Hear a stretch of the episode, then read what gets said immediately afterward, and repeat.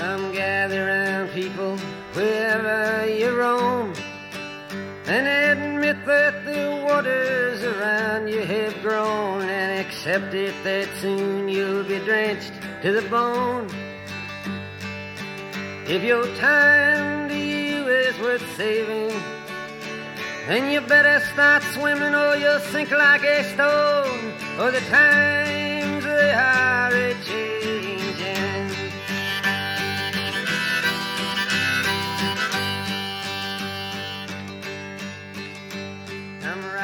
Well, hello, this is Michael Volkov, and this is episode 178 of Corruption, Crime, and Compliance. Our episode today is an interview which will be conducted by Elizabeth Slim uh, from our law firm. And it's an interview concerning the Corporate Transparency Act, the Beneficial Ownership uh, Reform Act, uh, with Scott Greytak from Transparency International USA and Erica Hanichak from the FACT Coalition uh, it's an interesting interview, and uh, they review the Corporate Transparency Act. Liz Lim, as you know, works at the Volkov Law Group and is a uh, AML, uh, BSA uh, officer, former BSA officer, and expert, uh, and provides consulting services. Anyway, so I thought a discussion among the three of them about the new act and the implications would be pretty interesting. It's a big development in terms of beneficial ownership compliance in the United States. So uh, before we get to that, let's hear a word from our sponsor, Steele Compliance Solutions. Steele Compliance is the global leader in compliance and ethics management. Steele's compliance and ethics platform is comprehensive, robust, and easy to use to promote a company's culture of compliance. Steele partners with the world's largest, most respected companies to deliver compliance products and services that help organizations embrace a culture of compliance while protecting their brand. Building an ethical culture is a complex undertaking that requires a detailed understanding of the global compliance environment, considerable time, and specialized expertise. Steele's end to end ethics and compliance platform is designed to provide compliance officers with the solutions they need to proactively address changing regulatory and reputational risks. Steele's ethics and compliance automated platform offers critical functions designed to promote a speak up culture to advance employee engagement, reporting, and incident management, investigate promptly and fairly potential incidents to ensure compliance with your organization's code of conduct and applicable laws and regulations, including anti corruption, anti money laundering, antitrust, sanctions, cybersecurity, and data privacy Manage your organization's compliance policies and procedures to ensure that policies are updated and disseminated effectively so that employees understand your organization's compliance requirements. Educate and engage your organization to promote understanding and how your compliance program applies to day to day operations. And evaluate and monitor your organization's business partners, vendors, suppliers, and customers to mitigate risk and ensure adherence to your organization's ethics and compliance requirements. To learn more about Steele's compliance solutions, please contact us at email steeleglobal.com or call 415 692 5000. Welcome, everyone. I'm Elizabeth Slim, Senior Consultant at the Volkov Law Group. I'm very pleased today to welcome Scott Greytak, Advocacy Director at Transparency International, and Erica Hanichak, Government Affairs Director for the Financial Accountability and Corporate Transparency, or FACT, Coalition, for a discussion of recent anti money laundering reform enacted early this year. Today, we want to discuss the Corporate Transparency Act, which was enacted as part of the Anti Money Laundering Act contained in the National Defense Authorization Act. Now, that's a lot of acts to share.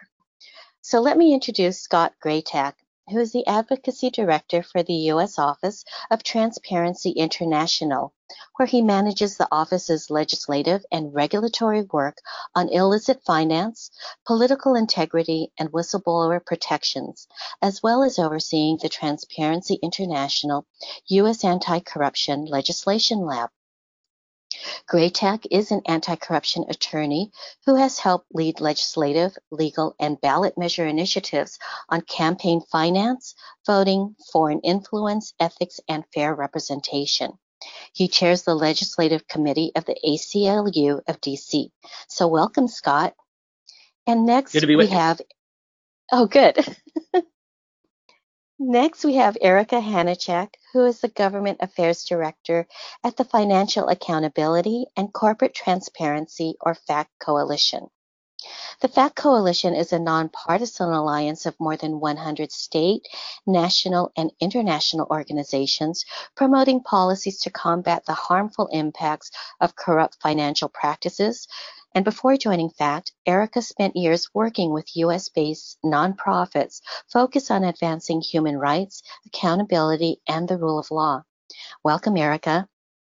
Great to be with you. Th- thank you both for taking the time to share your insights. So, Scott, I'll let you kick off this session. So, let's begin talking about the Corporate Transparency Act. So, what is it and why is it important?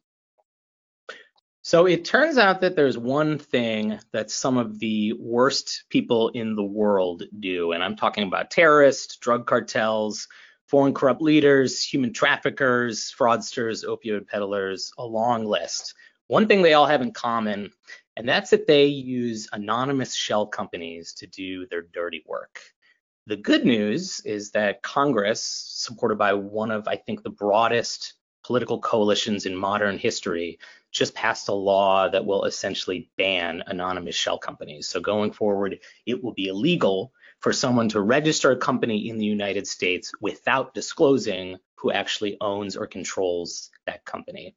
So at the 30,000 foot level, the Corporate Transparency Act says that when somebody forms a company, they have to disclose the names, the addresses, the birthdays, and a personal identifying information like a driver's license or passport number for all of the beneficial owners of that company. Uh, that information is then sent on to the Treasury Department, where it's stored in a secure, confidential, private database that law enforcement can use if and when they find a company that is involved in a crime and they need to find out who's actually behind it. That's great. Now, I understand it's 25% and more. Is that all that FinCEN would like reported on? Can they go, can, can, is the requirement to, can it go less or is it 25% um, equity interest and above?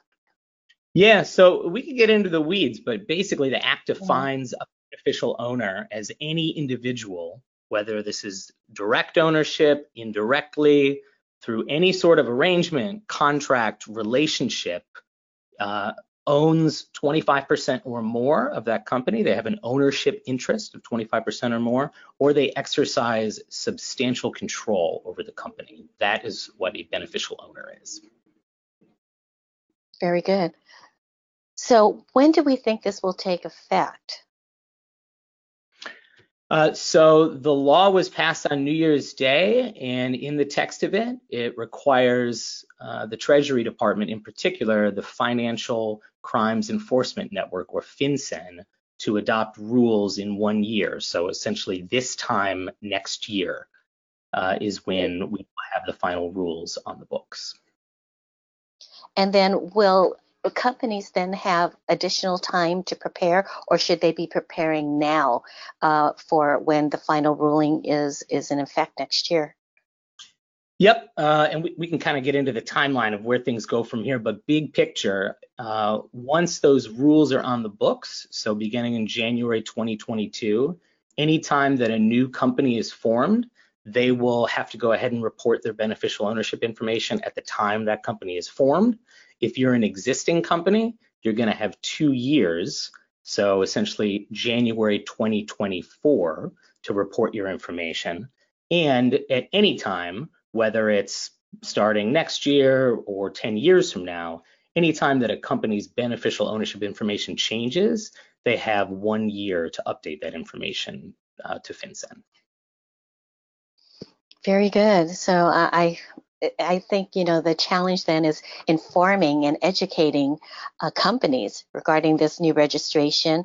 Do you think the states may? Um, and I'm just talking out loud here. Do you think the states now will have to enforce that when uh, new companies want to register within the 50 states? Yeah, so there's actually some really good language in the law that will require you know, companies in the United States on a state level, they're formed at a state level and they're done through a state secretary of state office. uh, or for Indian tribes at the you know corollary, uh, which performs the functions of a state secretary of state. And those folks will actually be required to post notices about this law going into effect. They're going to have to put out guidance and information. I think there's even a requirement that they put it on their websites that this law will be going into effect and sort of walking through um, the entities that will be regulated by the Corporate Transparency Act to make sure that they're able to comply on time. Great. Now, Erica, with your background, uh, so explain why the Corporate Transparency Act was needed.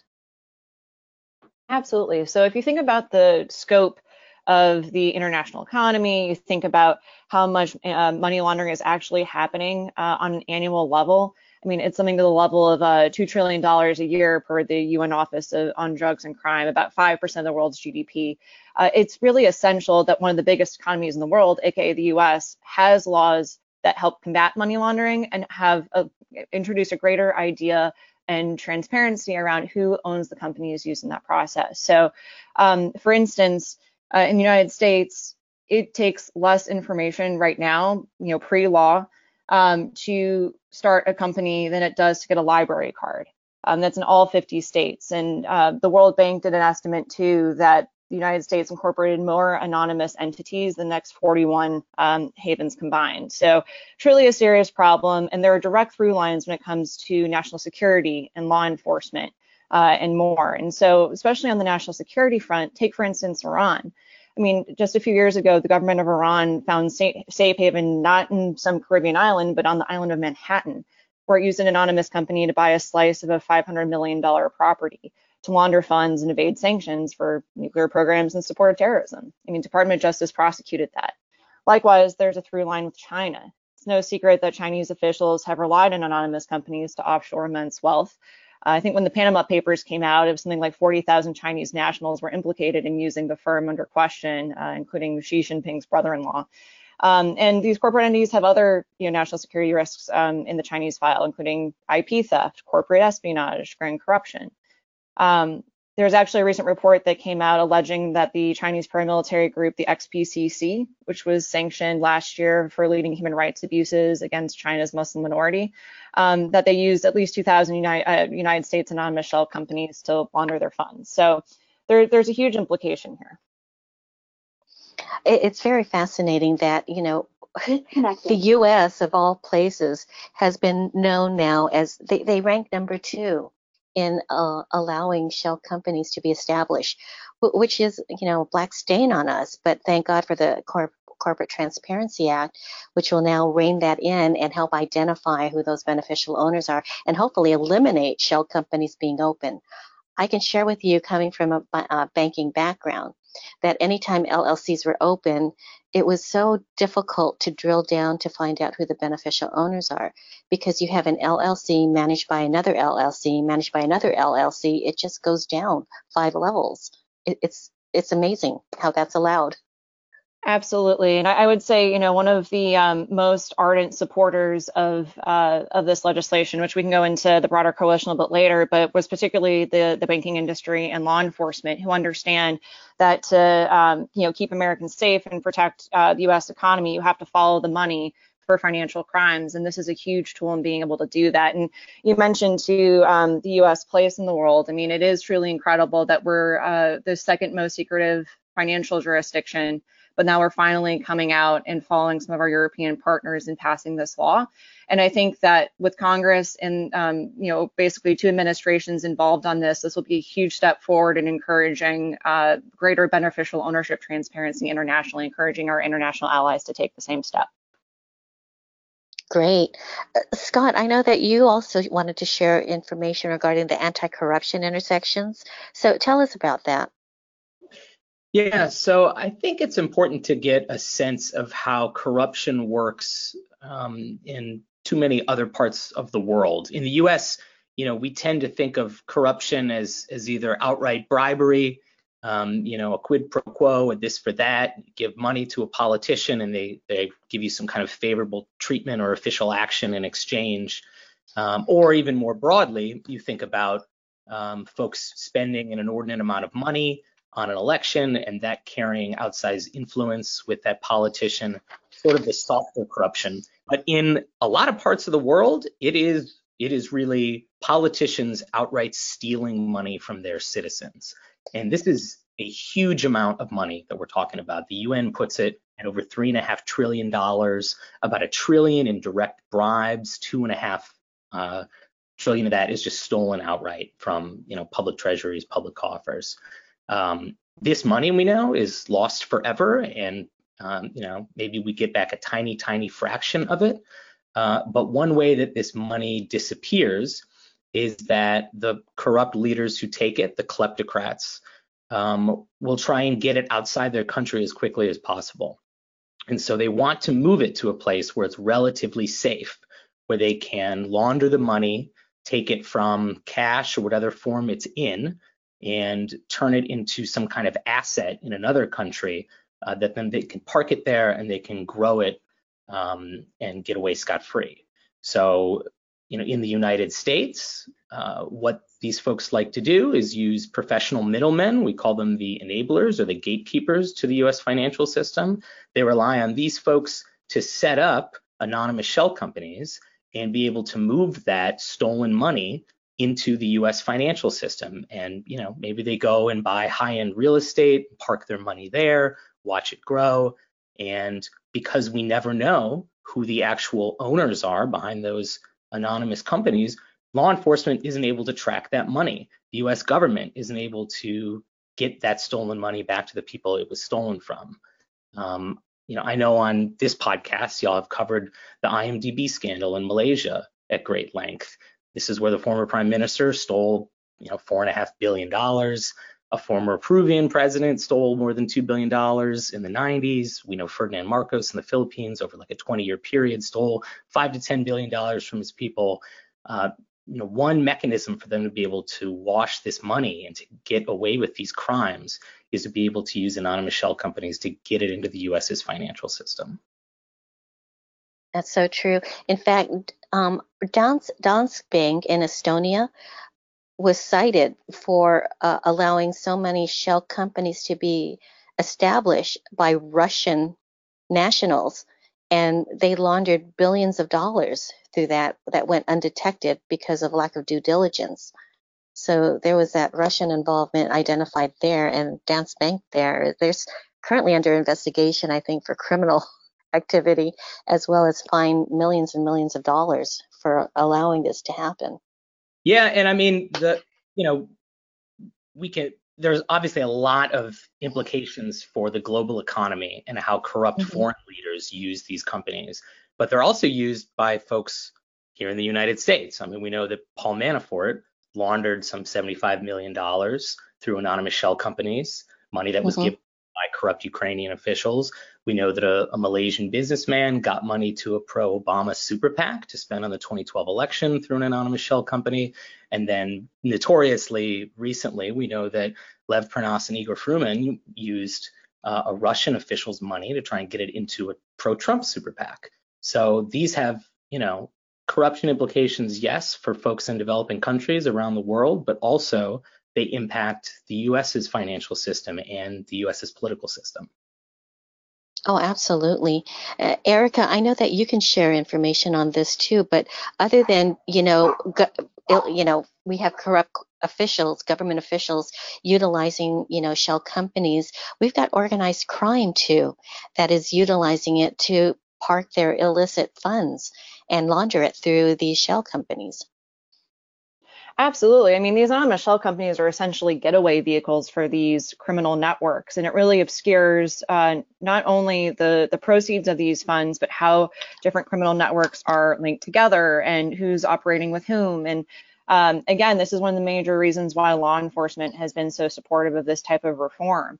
Uh, in order to follow the money, you know, it's incredibly important to understand for instance, if you're looking at um, human trafficking, um, illicit massage parlors are one of the main um, tools that human traffickers use to to move people illicitly through the economy and to you know really subject um, you know women, men, and children to some of the worst crimes out there. And and of those businesses, there was recently a report that of the 6,000 illicit, illicit massage parlors out there, only 28% had a person listed on the business registration records.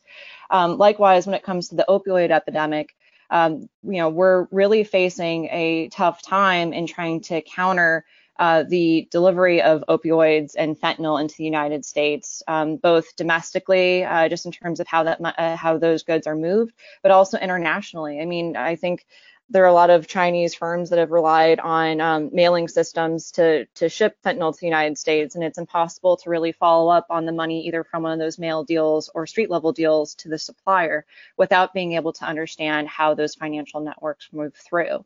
And and then also we see it in the use of um, you know counterfeit and illicit trade.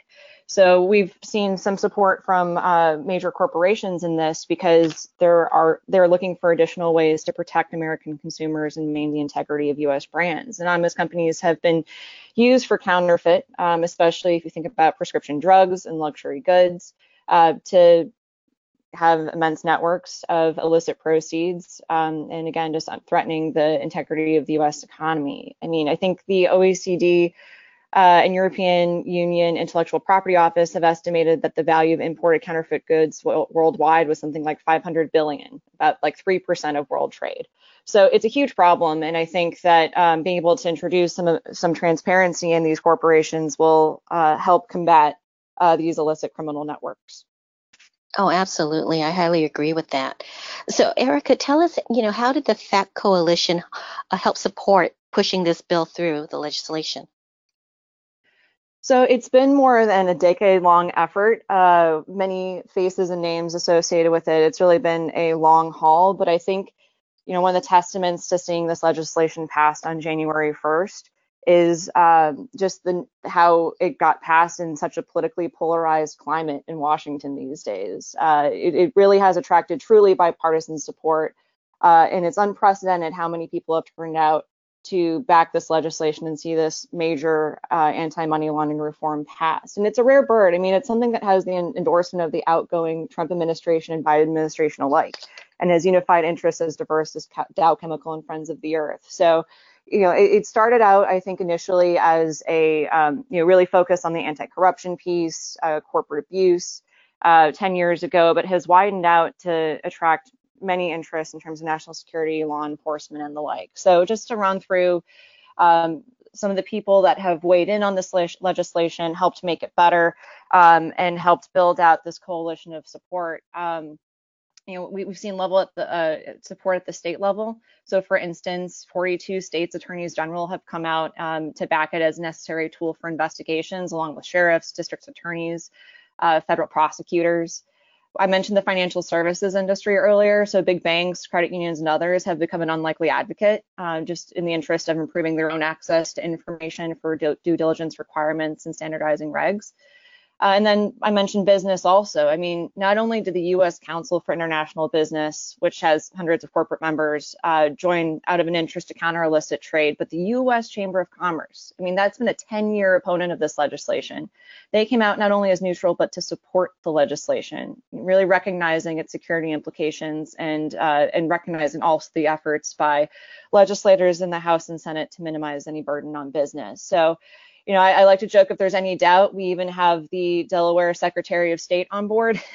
um, he's actually been one of the most uh, ardent supporters of reform. So it's really this broad coalition support that gives us the confidence that we can come out with a strong rule going into implementation and uh, that January 2022 timeline. Well, thank you for your efforts, and this is has been a long time coming. So uh, I can tell you, uh, the financial in- industry is very pleased to see that this has passed because it put a lot of burden on the financial industry to try to obtain this information and verify it. But knowing that FinCEN will be the central registry now is uh, immense relief, I think, to the financial industry. But it's nice to know that it's collected. Um, I, I know that Scott, you you originally tried to, you originally shared some information uh, regarding CTA and the um, the details about it. But you know, let's continue. You shared how the beneficial ownership database will operate, um, but exactly, you know, who is exempt as well? I don't think we really covered that. If you want to go into it. Yeah, so big picture, um, under the Corporate Transparency Act, any company, any limited liability corporation, or a similar entity, um, when it is formally created, when that paperwork is filed at, say, a Secretary of State's office, um, they are what is considered a reporting company. And under the law, a reporting company has to submit uh, information to FinCEN that names every beneficial owner of the company, and if the company was set up uh, by somebody else, like a corporate formation agent or an attorney, uh, that applicant's beneficial ownership information, that person's information also has to be submitted. Um, and again, this is a very quick 30 second requirement. You know, it's it's the full legal name of each beneficial owner, it's their date of birth, it's a current residential or business address, and then it's you know a driver's license or a passport number. Um, it also, by the way, applies to when a foreign company is registered to do business in the United States. They also have to file uh, this report that identifies their beneficial owners. Um, you know, we talked about the, the timeframes for this. Once the law is in effect, every company that's formed at, at, the time of formation will have to report this information. For existing companies, they have a two-year grace period uh, once those laws go into effect, so effectively January 2024. Um, it's important that this law has teeth behind it. If um, a formation agent or a company reports false information or just doesn't report information under the timeline, uh, then they can face up to two years in prison. It's a $500 a day fine for that company, up to $10,000. Um, so, you know, we're very proud that the, the definition of beneficial owner and the scope of this uh, remained airtight and intact throughout the bill, and we think that's one of its strongest features. But you asked about exemptions. There are, you know, I think 23 different categories of exemptions to the bill, very reasonably, because you know this applies otherwise to literally every corporate entity in the United States. We're talking about tens of millions of, of corporations that are formed in the United States. So understandably, you know, this law goes after money laundering, it goes after uh, you know, opportunities for terrorist financing and corruption or whatnot. So there are huge swaths of like the corporate world out there that um, don't pose those kind of significant risks. So writ large, um, if a corporate entity is otherwise heavily regulated, think about banks, nonprofits, you know, large companies, Walmart, et cetera, they are exempt from this requirement. Or if they're already reporting their beneficial ownership somewhere else, like on an SEC form or to a state regulatory body, if that information is already captured, we're not trying to, you know, there's no duplicative uh, effort here to make them report it here as well. Great. And what I did like to see is that they did uh, added enforcement as well. So there are penalties too if they if companies do not comply. So hopefully we'll see how that gets, you know, um, how that's enforced. But at least, like you said, there's teeth added to it. Now, I know that the focus um, of this discussion is the Corporate Transparency Act, but the entire Anti Money Laundering Act of 2020 um, entails other things. If you want to share on a high level some of the other new uh, reforms that are uh, covered in this act. Yeah, there's some really exciting pieces um, that update our broader anti-money laundering legal uh, regime here. I'll talk about three really quickly. So one really important one is if uh, whistleblowers report uh, violations of U.S. money laundering laws, that this law will give them greater protections. You know, if they report something that is sanctioned by the U.S. government and that sanction gets over a million dollars um, as you know seized assets or whatnot, fallout from that, and that whistleblower will be entitled up to a third or up to 30 percent of the money that's recovered. So it you know really substantiates an existing whistleblower program and creates strong incentives for folks to be able to call out uh, misconduct and criminal activity when they see it. Secondly, now um, Treasury and the DOJ will have the power to subpoena records um, from foreign correspondent banks that maintain accounts with U.S. banks. Uh, this is important because typically, you know, they would be able to request and through a federal court get a foreign correspondent bank to turn over records only related to a correspondent account, you know, that is at a U.S. bank. But now they're able to say, hey, we want to have access to any records that is held by a foreign correspondent bank, regardless of whether it has to do with a U.S. account. So it really broadens the authority of the U.S. government to go after what we know is a huge way for you know illegally obtained money and laundered money to move throughout the global banking system is done through foreign correspondent banks. So this this gives the U.S. government more power and authority to do that. And then lastly, I think you know the, the law just kind of understands the importance of building out a broader um, financial intelligence infrastructure. Uh, so it requires better information sharing between the Treasury Department and FinCEN and the folks that are regulated, the banks, and with law enforcement. Uh, there are requirements that FinCEN work to cultivate uh, better information from the banks and what the banks are collecting from their clients to be able to use that information more effectively in partnering with law enforcement and really to just bring into fruition a sense that these are obligations that are shared across the regulators, the regulatees, the force, the, the folks um, you know, who are on the ground and closest to this potential misconduct. And it helps bring everybody into alignment and says that the goals of anti-money laundering laws can be achieved if everybody's working together, sharing information, using best practices, et cetera.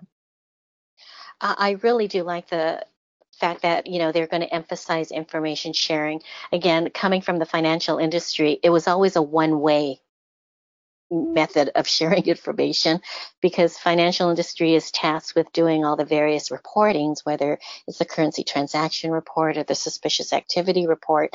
But we never knew what happened with that information once it was submitted to FinCEN.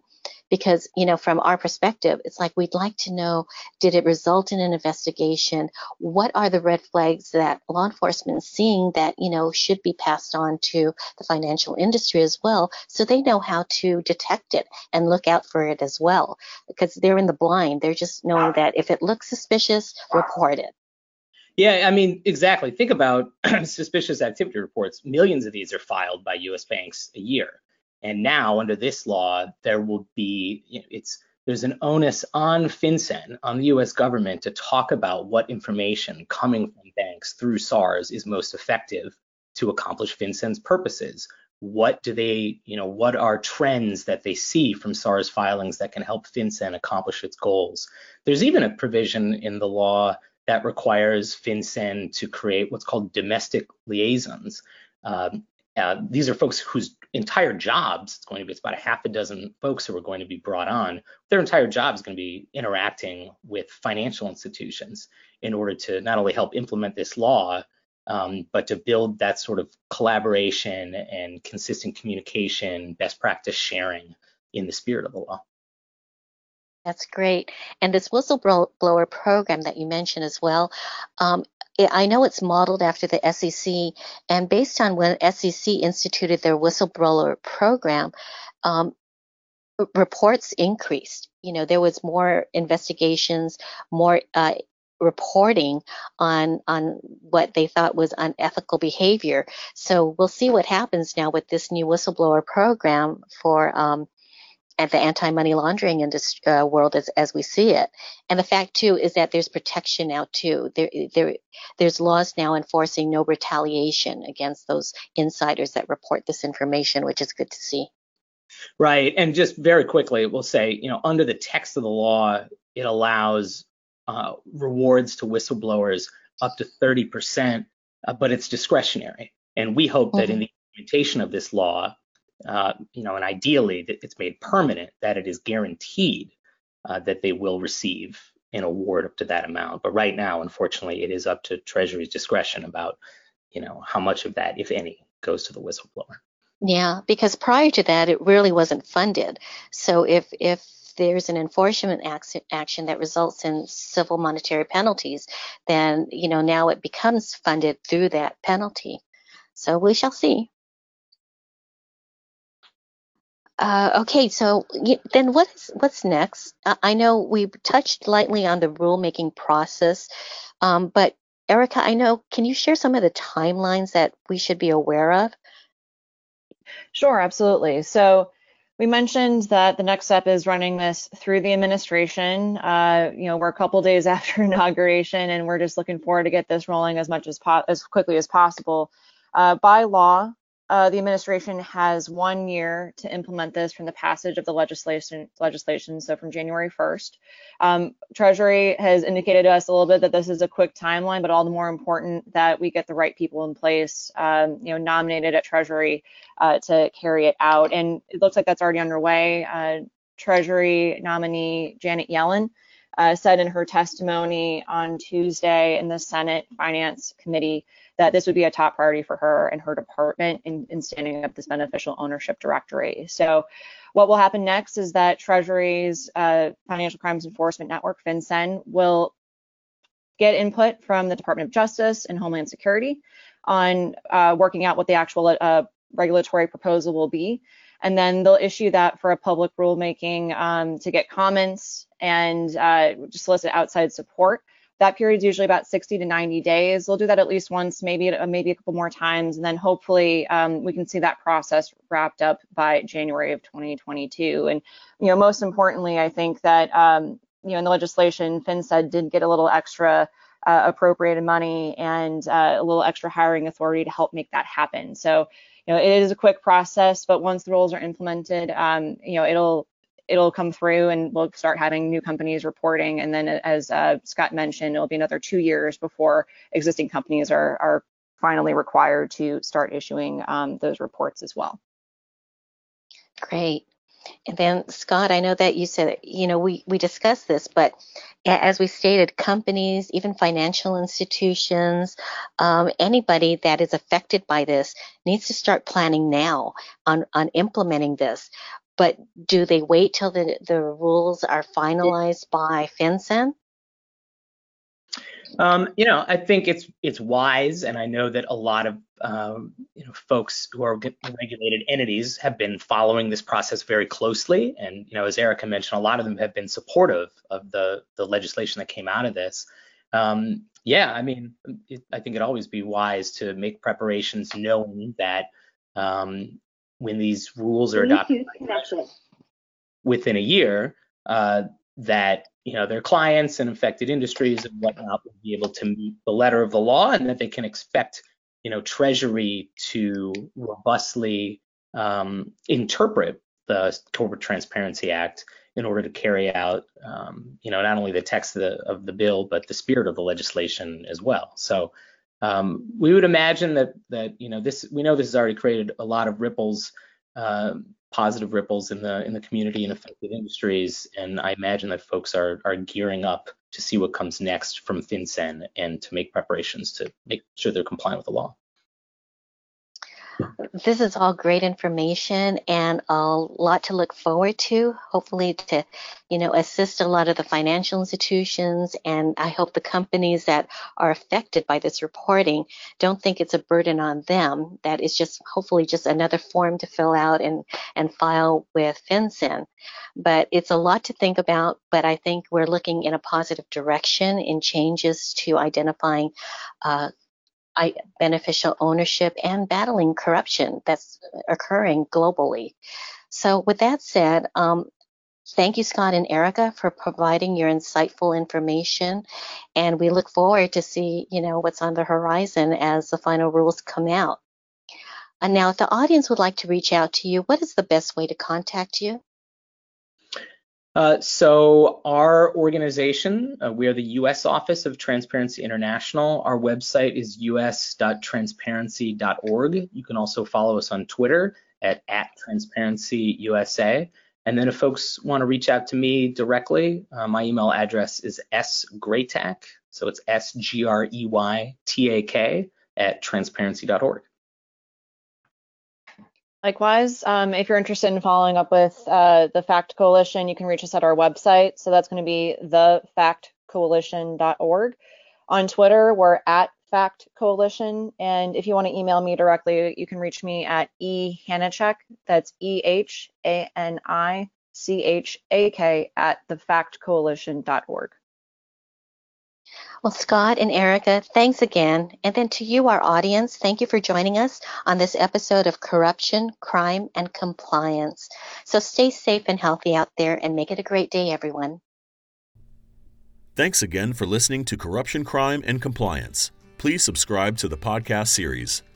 The Volkov Law Group believes that every company should have a robust ethics and compliance program. Experience and research show that ethical companies are better performers in the global marketplace.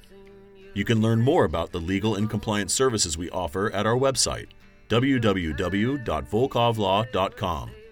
You can also follow our award winning blog, Corruption, Crime, and Compliance, and our podcast series. You can contact Michael Volkov at his email address, mvolkov at volkovlaw.com.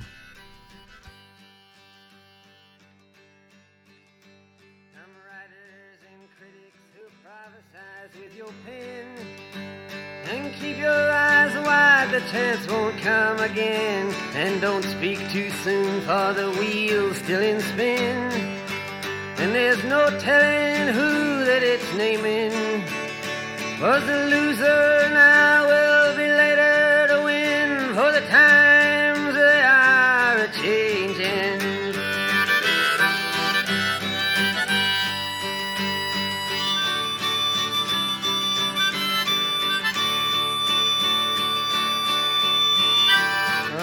senators, congressmen, please heed the call. Don't stand in the doorway, don't block up the hall. For he that gets hurt will be he who has stalled. The battle outside raging will soon shake your windows and rattle your walls. For the times they are a changing.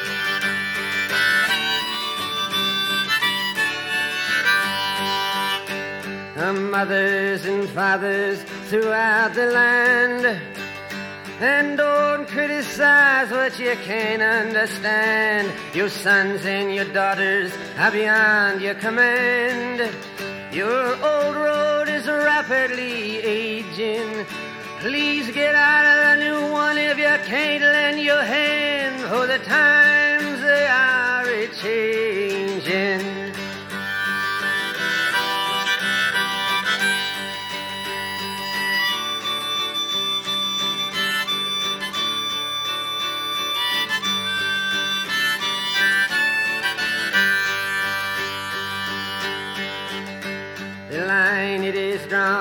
The curse it is cast. The slow one now will later be fast, as the present now will later be past.